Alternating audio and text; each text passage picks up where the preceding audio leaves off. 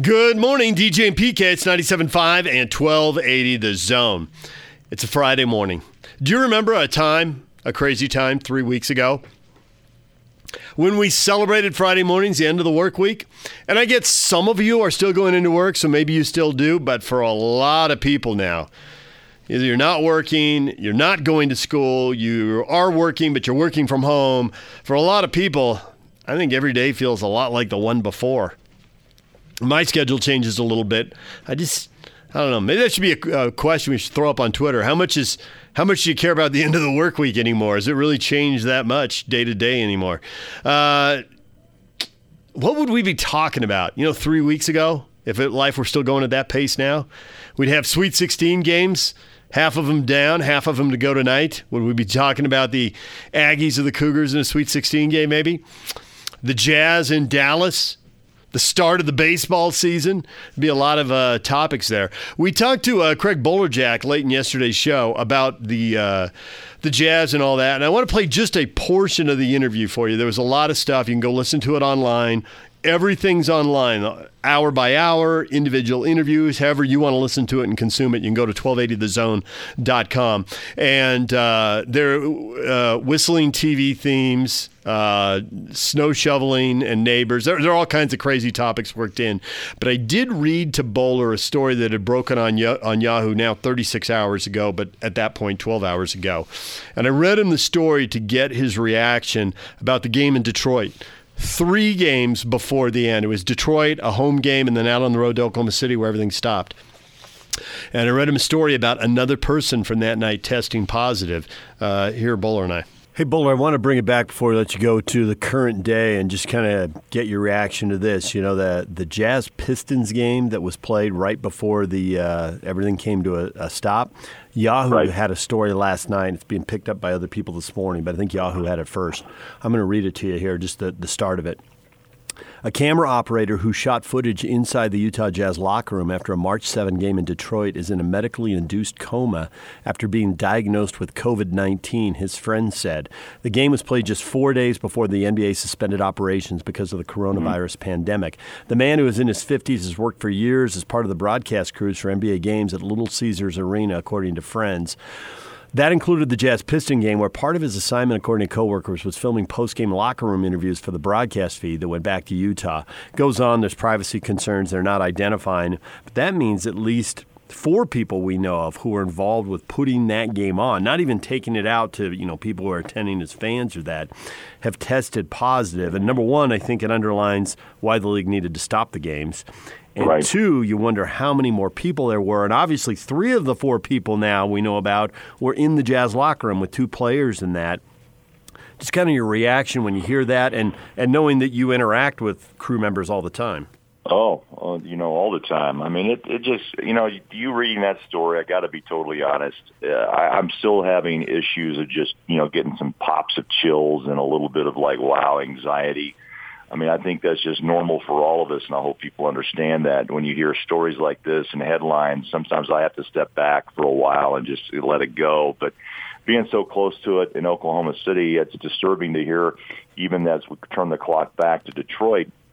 Um, you know, I did not go in the locker room that night, and I usually do uh, road and home. Um, and that that is that shows you proximity that the uh, the, doctors, the officials are talking about. The proximity rule, I think, comes really into play even more so hearing that story about space. You know what locker rooms are like, guys. It's it's crowded in most cases, and you don't stand six feet away from one another. You're trying to grab a story and get in your microphone into into a player's uh, area and, and get get what what's going on. So, um, you know, my best to to the camera operator, but I think it's another lesson uh, of just how serious the situation is, and to make sure you know you you give space to people right now. And I think the, the officials and the experts have proven that that six foot rule is pretty important. And uh, I just hope that better news is ahead, guys. I really do. And you got to stay positive. I'm trying to do that, and I think Jazz Nation. I hope you feel the same way. And you know, we, you know what I thought too, guys. Uh, we we get away from some of the struggles of the world and sports is such the release. And this is the first time in in my lifetime that sports has been taken away.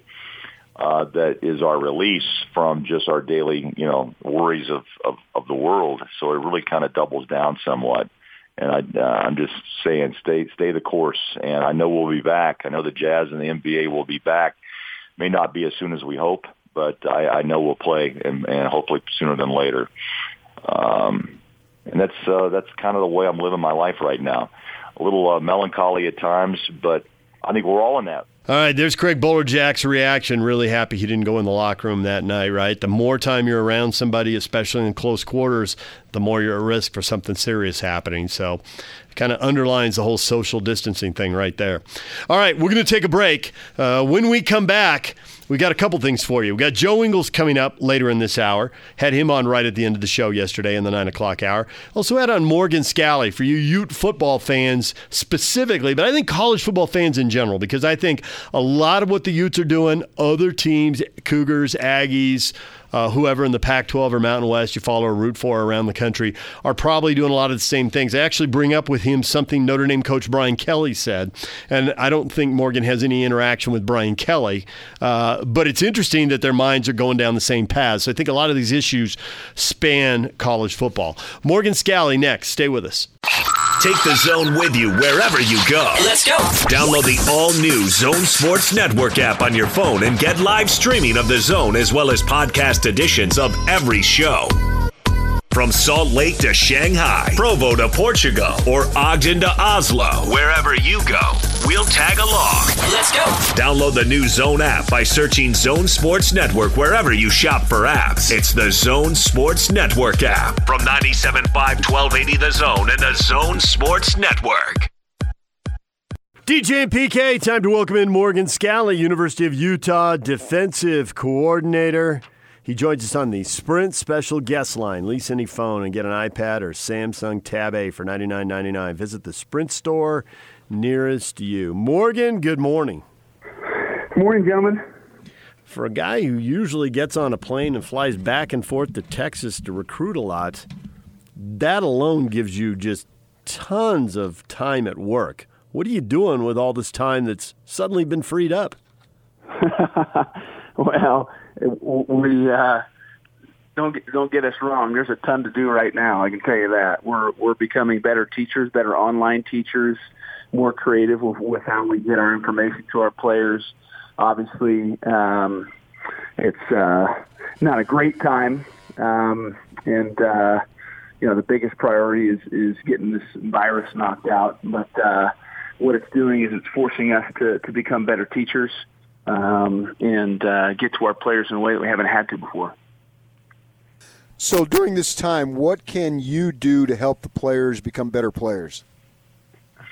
Well, number one is checking in with them every day, making sure they're healthy, uh, making sure that everything is good at home.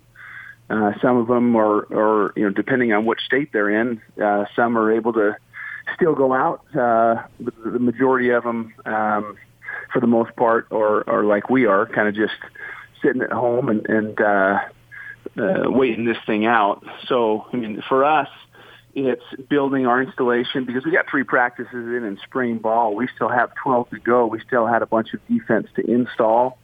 So that installation now is through video. It's online. It's through video conferencing. It's through Google Classroom. Um, the NCAA is is uh, allowing us, you know, right now at this time, eight hours um, that we can you know, um, demand our guys watch film, uh, give us feedback. So, you know, right now we're just in a in a in a period of time where a lot of our teaching is is online. It's through video conferencing, and uh, it's actually been pretty efficient for us. So I assume you got everybody doing push-ups at home. Some guys maybe they're lucky to have a treadmill or they can go outside, but I'm sure some guys don't have an option of either one of those things usually I know you're, you know, how how much you do right now can really pay off later on. And obviously, some of these guys can't do anything. So, what do you tell them?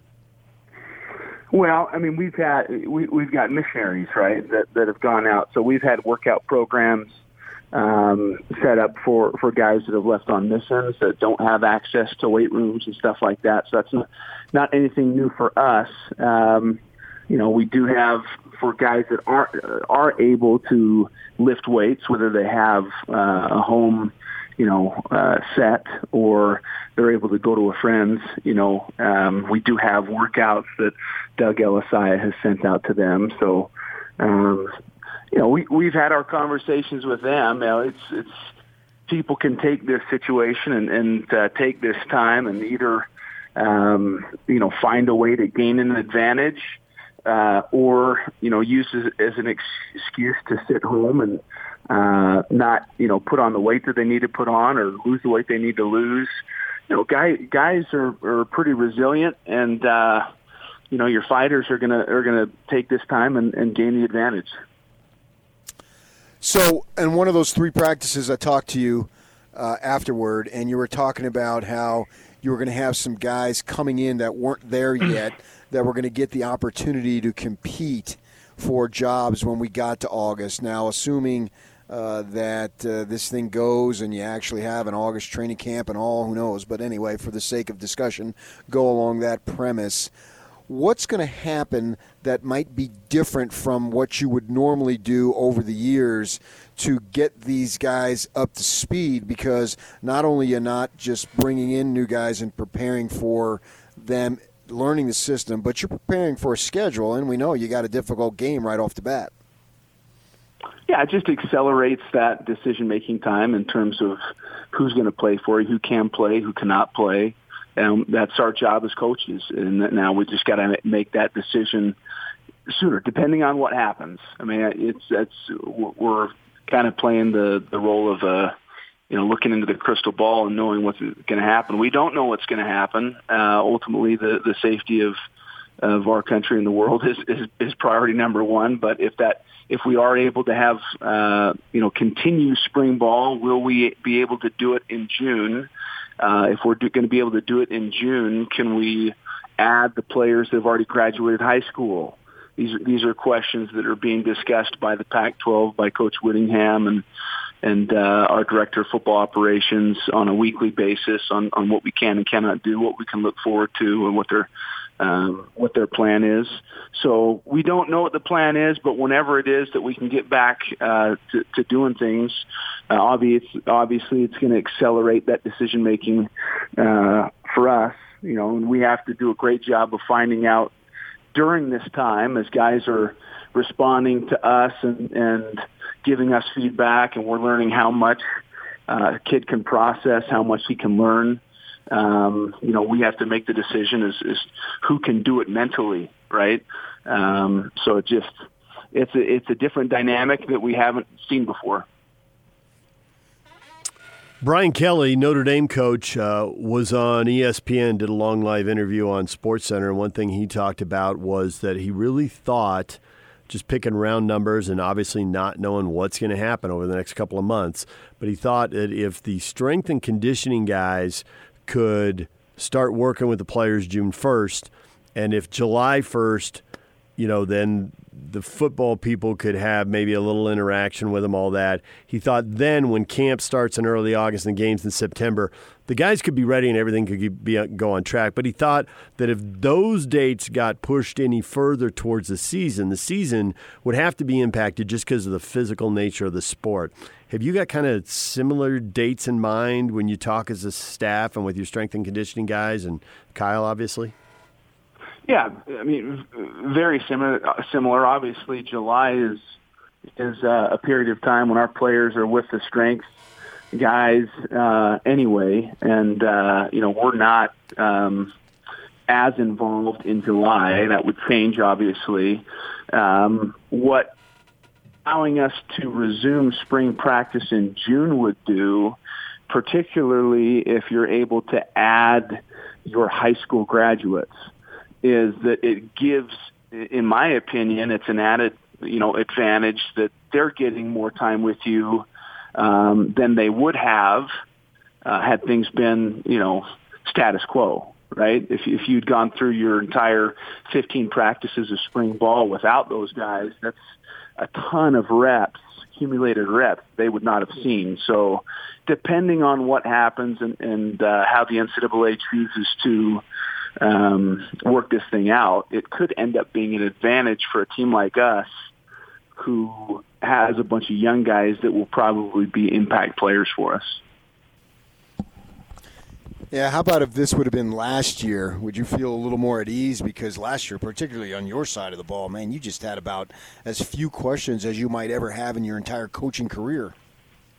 We, yeah, I mean, obviously, we had a bunch of returning starters. Uh, the question marks were at, um, you know, the DB spot. Um, we we knew what we had in, in Julian Blackmon in terms of an athlete, but um, you know, Julian, the, the safety spot was still to be determined. The uh, corner opposite Jaylon Johnson was still to be determined. And then the linebacker playing next to Francis Bernard and the depth there. So we still had some things to work out, but definitely not close to what we're dealing with this year uh, with only two returning starters. Morgan Scalley, Utah defensive coordinator, joining us. I'm wondering if uh, you know things have been changing so quickly with technology, and then obviously this year is just wildly different. Is this going to impact the way recruiting's done in the long run? Do you think we're going to see a uh, maybe more reliance going forward on uh, FaceTiming and all the technology that's available, and maybe restrict the dates when guys are flying around the country a little bit? don't know what's going to change, um, but I do know. I, I mean, you have events that happen, and it forces you to do things that you may not have been comfortable doing. But now that you're doing it, it, it becomes, uh, you know, something that you feel is better, and you can continue to do it for, from here on out. I can tell you, with uh, the the Google Classroom and some of the stuff that that we're doing, that we're being forced to to learn and grow from um, is going to be a huge benefit for us going forward. You know, and, and times like this, you either adapt and, and, and you get creative and find a way to get better, or you just sit there and mope and, and complain, and that's just not who we are. So um, I think throughout history, you, you, there's there's things that happen that force you to to look at things in a different manner that force you to adapt and change and and a lot of it for the better right so this is just one of those times um, that is making us uh, you know take our teaching to another level and uh, you know we can really benefit from it or as adapt and continuing to get better and i know most programs are always in evaluation mode. How can we do whatever we do better and all that stuff and more efficient? And so my thought for you is defensively the last couple years the team has been really good but yet the last two games now you played in the in the conference title game both years so in that game and then in the bowl game uh, the defense wasn't as good as it had been in the regular seasons uh, both years did you learn anything from any of that to be able to apply going forward to make sure the defense can continue to play at a high level if you should have a, a 13th and a 14th game? Well, I think you know the the year prior, the the uh, you know the the game we didn't even give up a touchdown, so I don't know. Yeah, um, for sure. You know that I thought our guys played well. I thought, you know, in the in the uh, two games, the last two games this season, uh, both were, you know, they're different types of, you know, why you lost. You know, when you look at it from a defensive perspective, if we looked at, you know, the the Oregon game, there's a lot of things that come into play. It's not just cut and dry. This is why we lost. This, you know, you know, this was the call. This was the the reason there's a lot of different things. Number one, Oregon um, did some good things schematically. Uh, Oregon has very good football players. That offensive line is the best, at least that we had seen all season long, and perhaps one of the best in the country. When you look at who, which of those guys is going to go to the NFL, and then we have the the uh, top offensive lineman in the country. The quarterback's a, a day one or day two guy. They did. They had some good players that came ready to play uh, I felt like our guys came ready to play. They were excited uh, for this game. Uh, and uh, I think, you know, a lot of it was I felt like looking back at the film, guys were just trying to do too much. They were they wanted to make the play. They wanted to be, and so you end up popping gaps. You end up coming down out of coverage, doing things that you don't normally do. So you know that was there's kind of a a couple reasons for what happened against Oregon. Uh, and we take full ownership of that as coaches. We we got to make sure they're ready every single game. Uh, and we looked at the film, looked at how to how to address, you know, what the issues were, and uh, you know, in the in the bowl game, you know, uh, different story. Not guys necessarily trying to do too much. Um, Texas again did some good things um, you know, schematically, um, forced our edge players to, to play more physical football. Didn't do much in terms of running uh, up the middle. Uh, got us on the edges, and uh, you know, to to me, um, there were some things schematically that we could have done to help our guys out. Uh, and again, you know, injuries are never an excuse, but you're, you're, you're down Jaylon Johnson, you're one of your top corners. You're down your two free safeties. A got injured in the bowl game. So, um, things, things happened where, where depth was, was an issue for us a little bit, but, uh, kind of two different reasons as to, as to, you know, why we weren't as efficient defensively in those two games. And, uh, we have, we've looked at, uh, you try and say, okay, let's let's put those things away. But no, we've looked at those games numerous times to figure out, you know, where were we wrong, where can we improve, and we feel like, uh, you know, we feel like we've got some answers for our guys. Morgan Scalley, Utah defensive coordinator, joining us here on 97.5 and 1280 The Zone. We've seen the stories about so many missionaries coming back early. Is that impacting the football program? Are some of your players, uh, prospective players, uh, caught up in that? Well, it, it may very well. It just depends on whether or, not, whether or not they're going to send those missionaries back out. Now, the NCAA is going to have to uh, have an answer for us in terms of whether or not we can initialize those those missionaries once they come back. Uh, you know, because we a lot their their scholarship allotment is for uh, when they come back. But if that mission's cut short and they're um, you know, supposed to join us this year, then we have to find a scholarship for them, and the NCAA has to have an answer for us.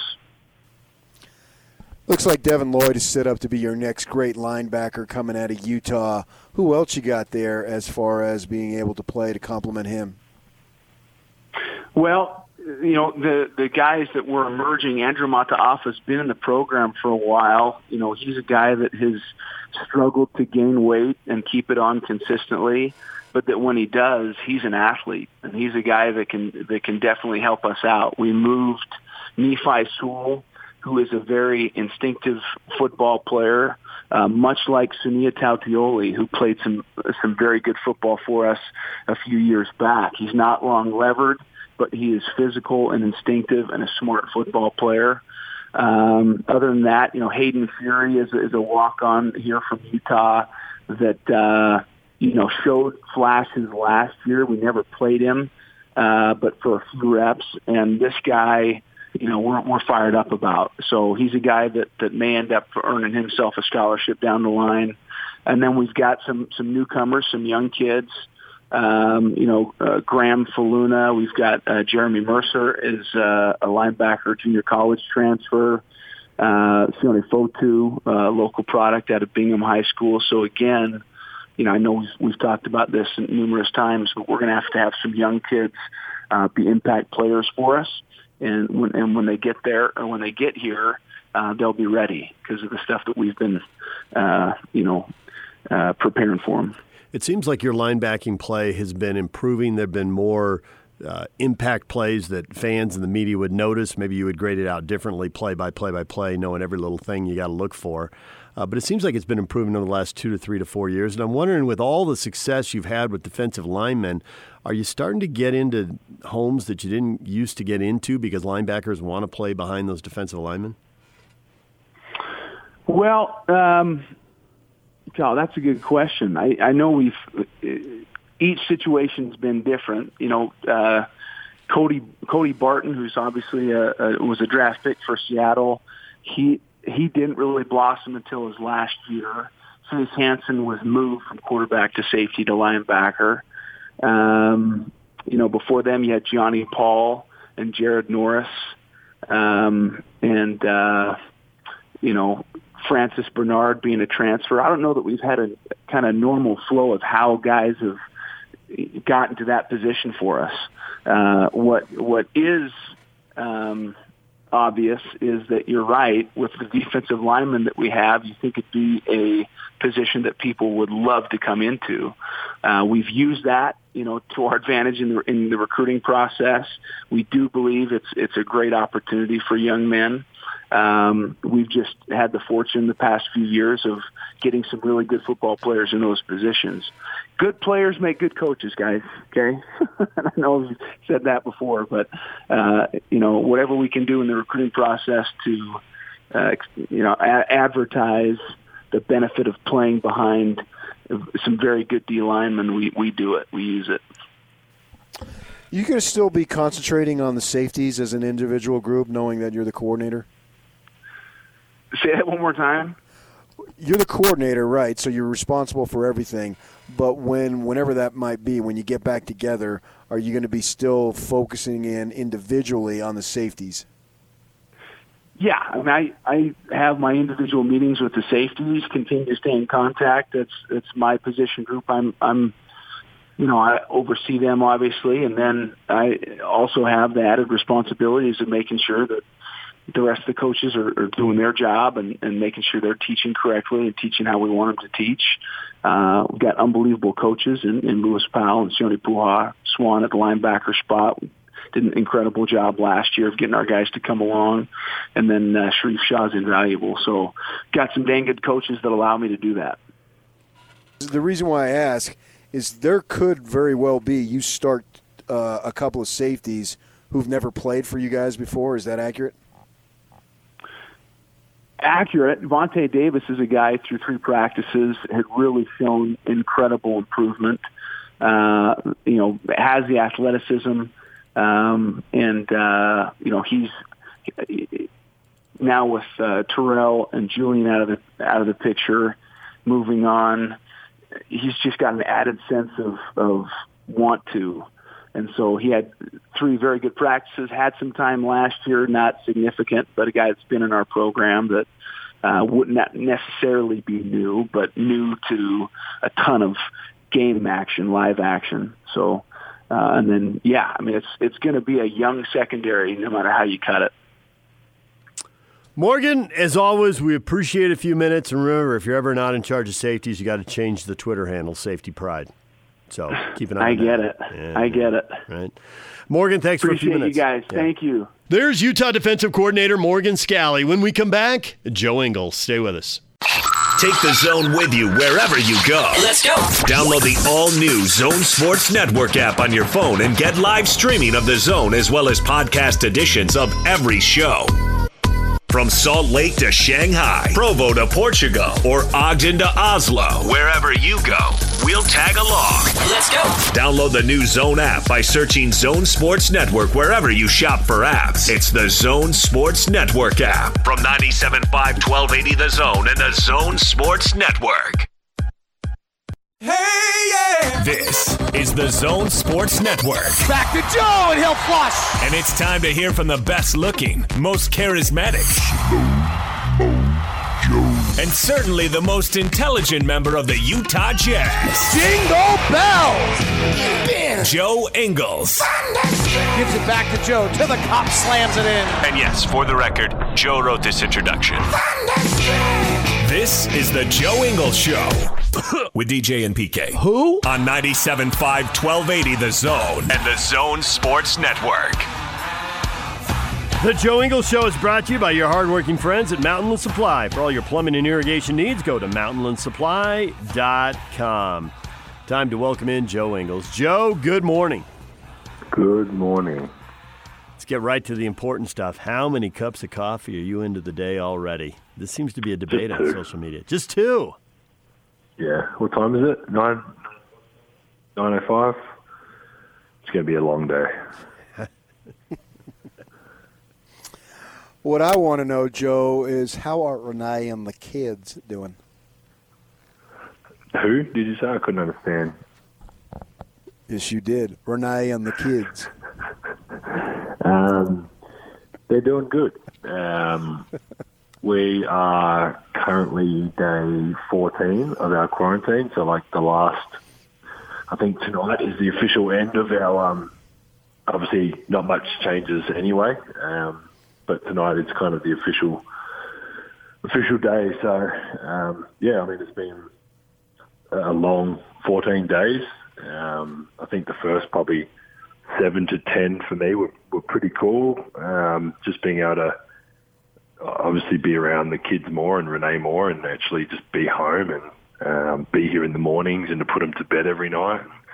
Um, something that I don't usually get to do. So um, they were they were really good. And then obviously, especially now with the weather and stuff, it, uh, it makes it a bit harder to get outside and, and kind of do anything. So um, just trying to find ways each day to, to entertain the kids.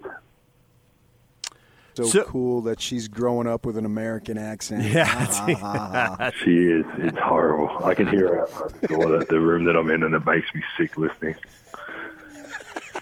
So what is it? I saw that on Twitter. I thought, well, we're definitely going to talk about this. So what exactly does she sound like, and what should she sound like, according to you? I can. I should get her to come and say some words. Um, no, I think it's just. Um, I mean, she just says says a lot of word. I guess words um, that. I mean, she goes. She obviously, for people that don't know, she's a um, a pre-K or whatever you call it here. So she's around whatever 15 American kids every day, and then the teachers are American, and obviously me and Renae are kind of the only two Australians that she's with 24/7, and she speaks to family back home on on the phone and stuff. But um, she's just getting very uh, some just some of her words and stuff are very American. You can you can like if, if you had your eyes closed, you would think that it's a little American kid speaking, um, which I don't like because she's Australian. So um, we'll keep trying to correct her, but um, think it's inevitable that she's going to sound a bit more American than Australian by the time we go home.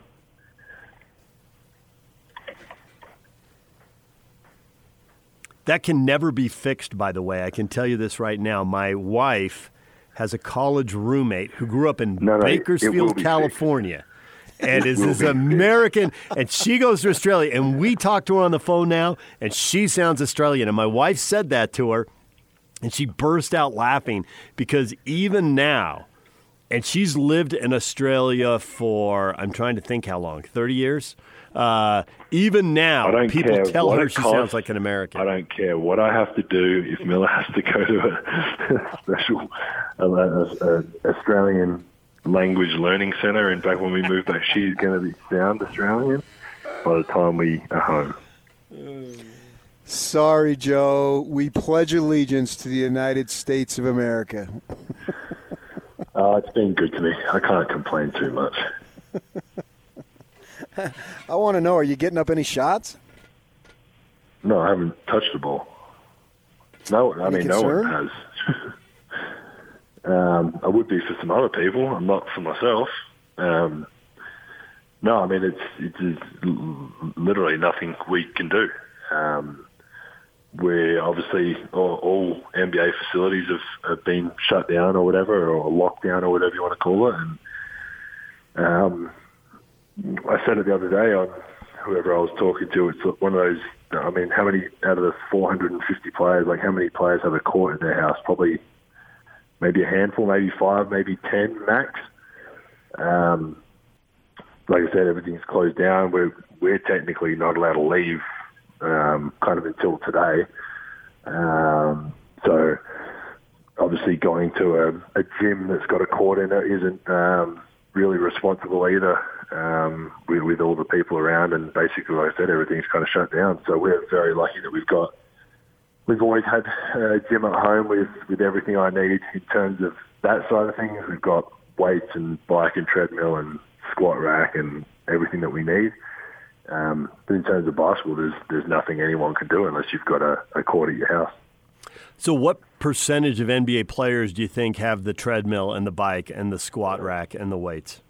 Well, that's a, that's the hard thing too is that um, a, a lot of guys in the NBA live in apartment buildings, and I don't know if it's the same for every team, but definitely if you've been on a team where someone's tested positive, you're not allowed to obviously go around to, to where other people are. You're not allowed to be surrounded by people. So there's guys in our team that live in apartment buildings that aren't allowed to use the gym in their building, um, kind of up until today or tomorrow, whatever the official day is. Today or tomorrow is our 14 days, but even then, obviously you want to stay safe. So staying away from people or use it, obviously making sure they wipe it down and, and are kind of by themselves. So um, the Jazz has done a great job of, of dropping every a lot of things at people's houses. So our, our weight room would probably be empty at the facility because they've um, tried to make it as easy as people uh, easy for people to work out as possible by having as much at, at their house as they have. But uh, I'm sure there's a large number of NBA players that have gyms at their house.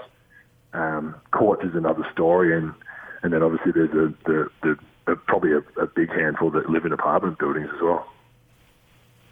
So whenever the league starts, uh, let's just randomly pick a day, say June 15th. How long do you think you teams and guys would need in terms of getting back together before you actually play a game?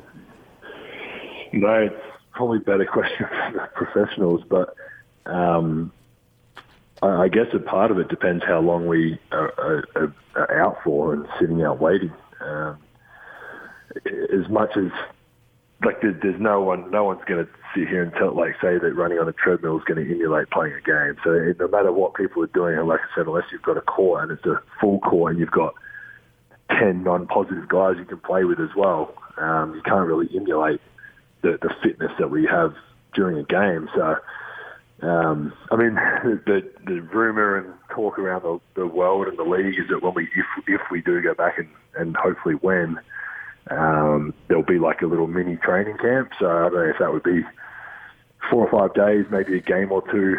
Um, kind of like I don't know if it would be like a preseason or you play against some. I don't, I don't know what they would do, but um, I mean they have to give us a little bit of time because depending on um, how long this break is.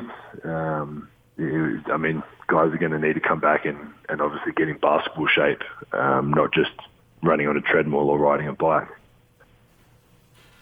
Joe Ingles joining us here on 97.5 and 1280 The Zone. I think I know the answer to this question, but you've probably got uh, phone numbers for a lot of international guys in your phone. Maybe you've been texting with teammates, former teammates, all the guys you play with in Australia and guys you get to know the foreign players are all staying in the U.S., aren't they? Because they've started letting players go home. That means one thing to a U.S. player and something else to someone from Australia or Europe.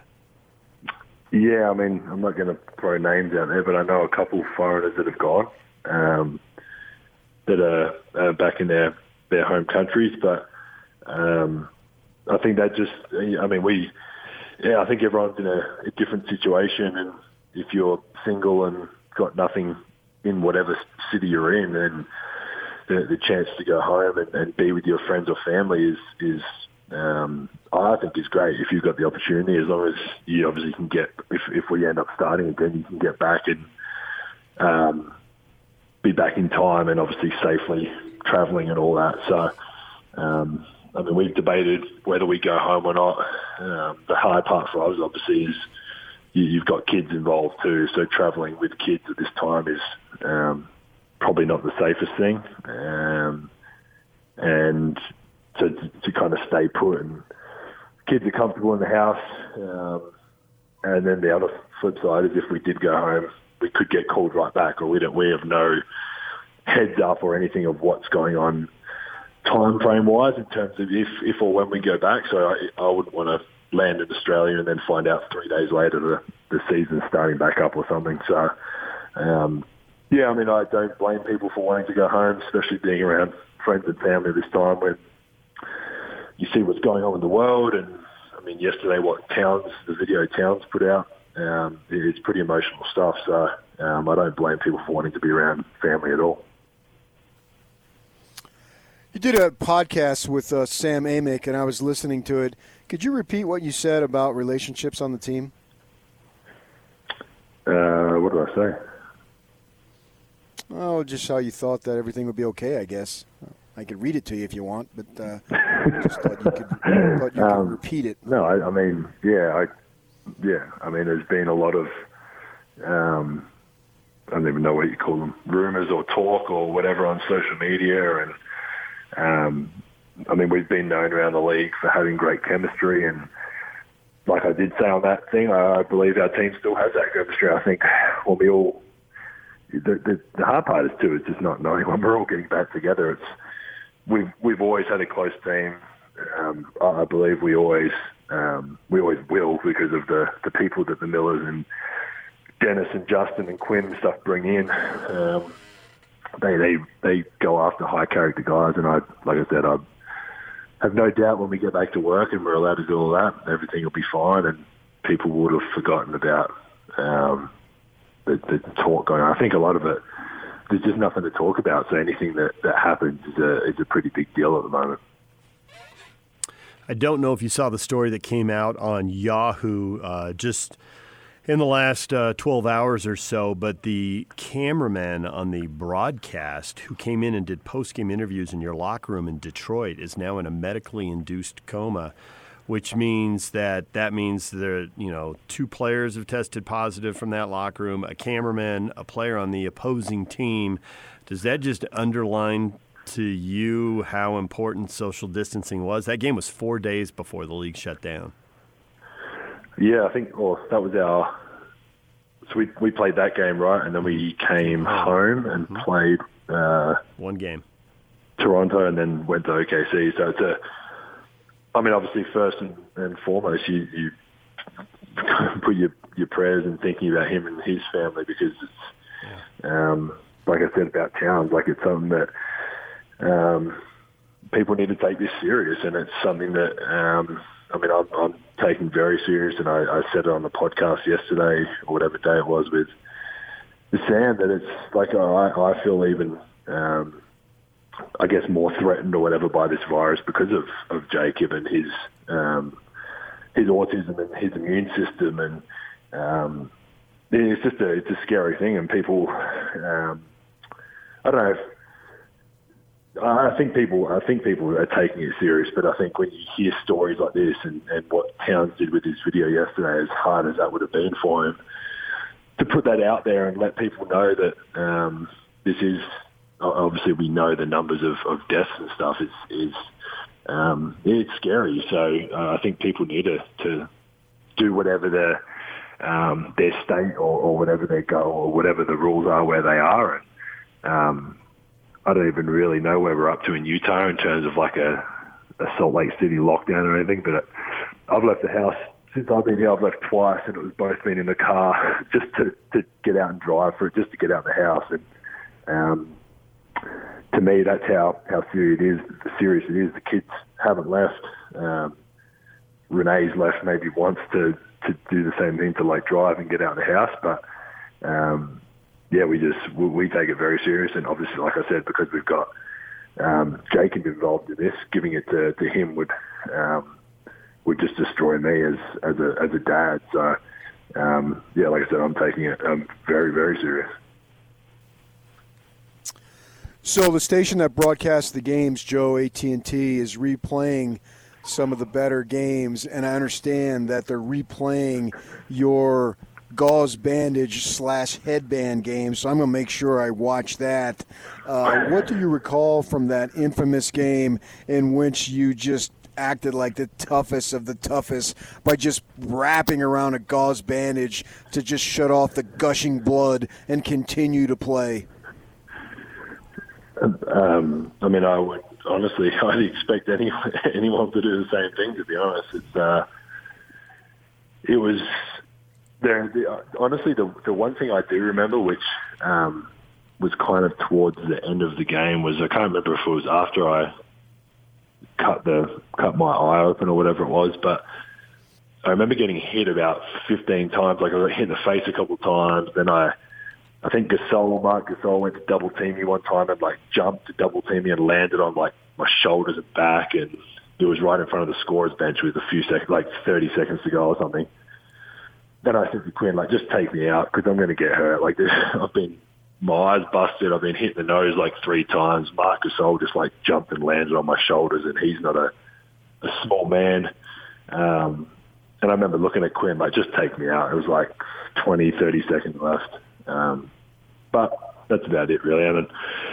Yeah, I mean, my eye looks good, actually. I'm actually looking at myself in the mirror right now. My eye, they did a great job, the, uh, the team that put my, my eye back together. Every time I see even just a photo of you, that I'm reminded of a old Saturday Night Live skit, Head Wound Harry. I don't know if you ever saw that. No, I'm too young. well, it's on YouTube, dude, and you're killing time on the road. So I have no idea what you've seen killing time. But the uh, the dog comes in at the end and, and bites at the gauze bandage, and they had it like scented or something. It disgusted everybody. So look that up sometime when you're bored, which apparently is. Oh, well, you know, I've got right plenty of now. time. yeah. All right, well, Joe, we appreciate a few minutes uh, as always, and uh, good luck with your daughter and the accent, man. That's you, you're gonna have to invest a lot of time in that. You might as well get going. I know, and our, And nanny's American, and it, there's just too many, too many Americans around. But we'll figure it out. All right. There's Joe Ingles. When we return, what is trending? All the headlines are coming up on 97.5 and 1280 The Zone.